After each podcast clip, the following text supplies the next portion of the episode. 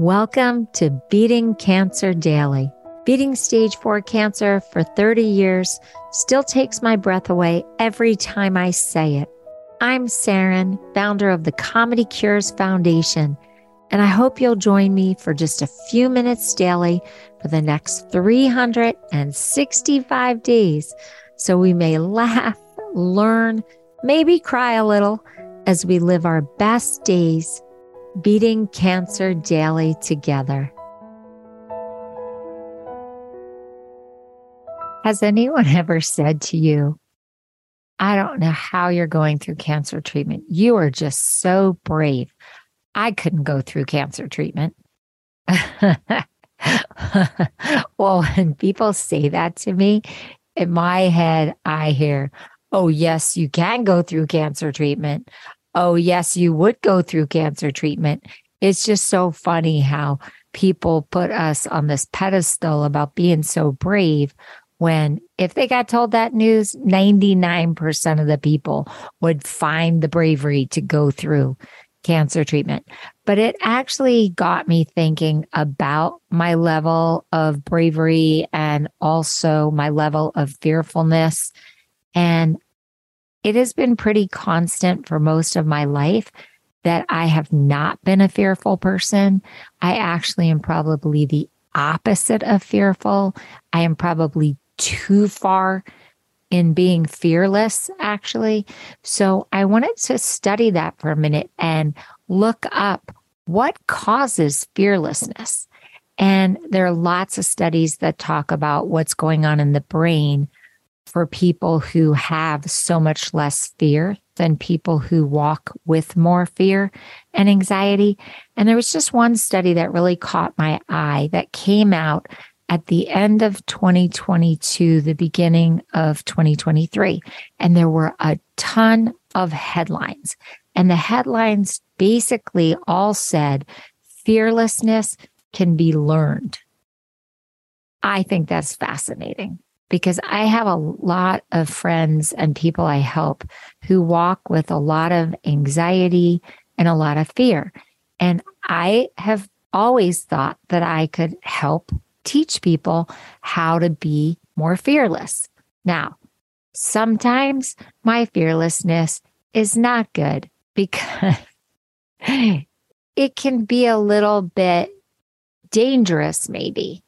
So I wanted to learn a little more about this. And the study that I found said that they can actually show that serotonin plays a key role in both the onset and in the unlearning of fear and anxiety. And this kind of research really lets us believe that there are going to be certain drugs that are created to really help people have less fear and less anxiety. And that's basically what this study was talking about. Now, a lot of people who go through cancer treatment have post traumatic stress disorder, PTSD. And so I, I wanted to understand why I had so little post traumatic stress and why I have this fearlessness. And I started to think back on a couple incidences, especially when I had cancer. I was with my daughter at the beach. I was probably 98 pounds wet, bald, and I took her out in the ocean. And unfortunately, we did not see that there were red flags and that you shouldn't be out, that there was a big undertow pulling people out. So I had her in my arms, and all of a sudden, the current just pulled us more and more out to sea. And I realized I am not very strong because I am 98 pounds. I am on massive chemotherapy. I had a child who was six and was in above average height and an average weight. So I had to figure out as the current was pulling us out, how to get us back to shore. And I remained incredibly calm. I asked her to grab onto me as tightly as she could and not to release. No matter what, do not release. And I told her that when I say three, go under and hold your breath. And then I'll bring us back up because we were really getting doused with major waves. So we kept doing this exercise a little bit. And I told her that when I said go, we were going to play this game where we were going to surf into shore and she was going to be the surfboard and I was going to be the rider. because I had to have her under me because I had to try to hold on to her. Anyway, we did this and I waited for a huge wave and then boom, we went towards the shore. I got us into shore. We got thrown onto the sand, and then lifeguards and friends of ours and people started rushing towards us. I did not see that they were trying to wave us in and that there was mass panic on the shore. I just kept my cool, talked to my daughter, kept her calm, made it like a game, and got us to shore. Why wasn't I afraid? Why was I able to just hold on to her, keep her calm, keep myself calm, and get in? I think it is part of my brain that has something to do with this study on serotonin. I did remain calm during all that cancer treatment. And when they told me that I wasn't going to survive, I still remained calm. I've always just had this internal sense of calm and bravery in the line of fire, so to speak. So I have really thought long and hard how can I teach this? So maybe it is just some chemical makeup in my brain, but how can I teach other people? And what I realized is my sense of humor has so much to do with my bravery because if I'm feeling anxiety rising within me, and it's more of a discomfort level than anxiousness. It's like something goes off in me that says, you're not comfortable. And when that triggers, usually my brain thinks of something funny about the situation. My comic perspective jumps in. The second thing I do is really acknowledge that I'm feeling uncomfortable. So I'll even self talk about it. I'll say in my own head, Hey, you're feeling uncomfortable. And I'll talk to it. What's going on here? So the first thing I do is relabel it, right? The second thing I do is reattribute it.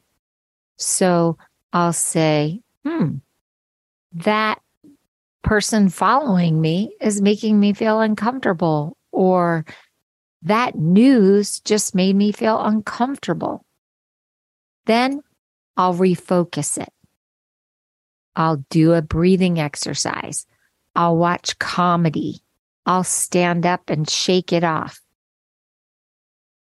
I'll call a friend. Something to refocus my attention. And then the last thing I'll do is revalue. And that revaluing is thinking about what I could do to not feel uncomfortable about what just happened. Is there a solution? Is there some action I have to take? Do I need to think about it more? Now, these are called the four R's relabel, reattribute, refocus, revalue. I did not create these. I stumbled upon this and thought, oh, that's exactly what I do. I know that it was written about by Molly Shea. She's a New York writer. She writes for the Post and for Yahoo. And she got it from Elizabeth Earnshaw, who is a therapist, and she stumbled upon it with her. I don't know who is originally credited with creating the four R's, but you know that I love the alphabet sayings. Like I've done other episodes on the P's, on the C's. I've done other episodes, but the four R's are what I do. And I just didn't know that's how they were labeled. But let's restate it relabel, reattribute, refocus, revalue.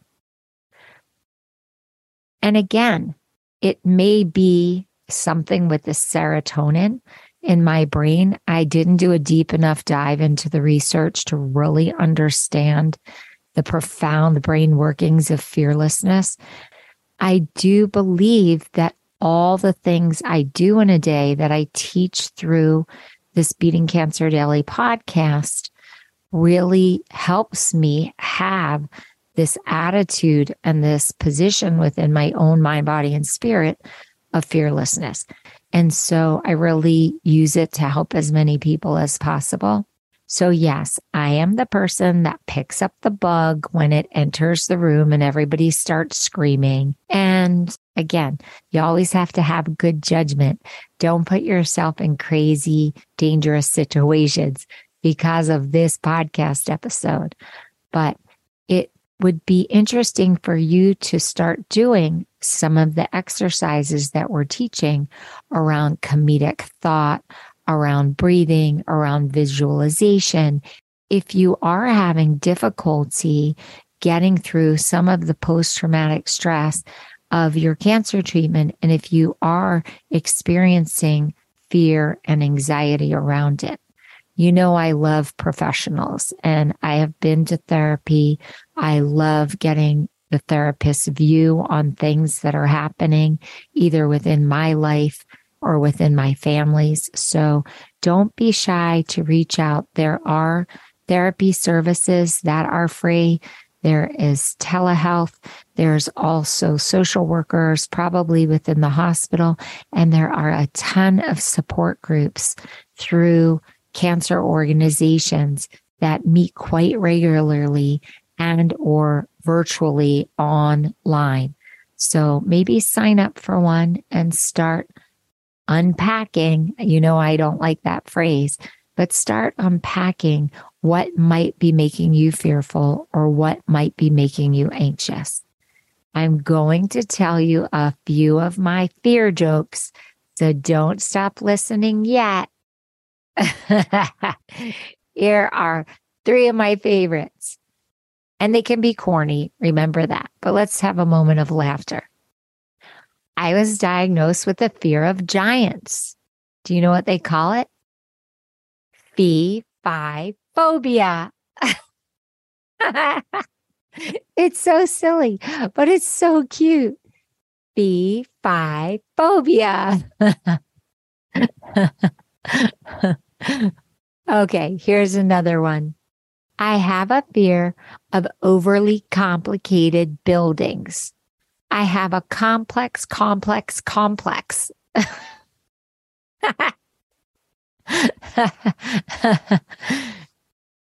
All right, one more. I have a fear of lips, but I'm taking steps to avoid it.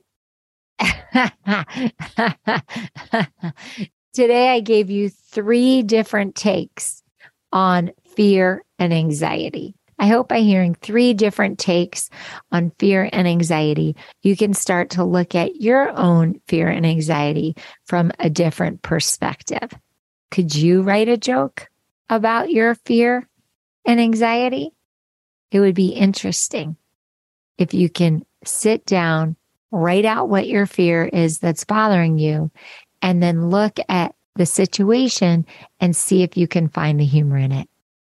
If you need help, let me know. Go to the Comedy Cures Foundation and click record or write us and let me know if you wrote a joke about your fear and anxiety. Have a blessed day, a fearless day, and I'll see you tomorrow. I hope you guys know this, but Beating Cancer Daily is a listener and donor supported podcast and community. So if you have some extra change, I'd love you to go to comedycures.org and make a donation today of whatever level is comfortable for you. And it will be tax deductible to the extent allowed by law because Comedy Cures is a nonprofit 501c3 organization founded from my chemo chair April 1999 and we've been going strong ever since. So please consider making a donation today and help our community and this podcast thrive. Thanks so much. See you tomorrow. Guess what time it is? It's time for me to read the disclaimer. Beating Cancer Daily and the membership circle are not in lieu of medical advice or treatment. They are for entertainment purposes only. Please consult your healthcare team to review your best strategy. Thanks for listening.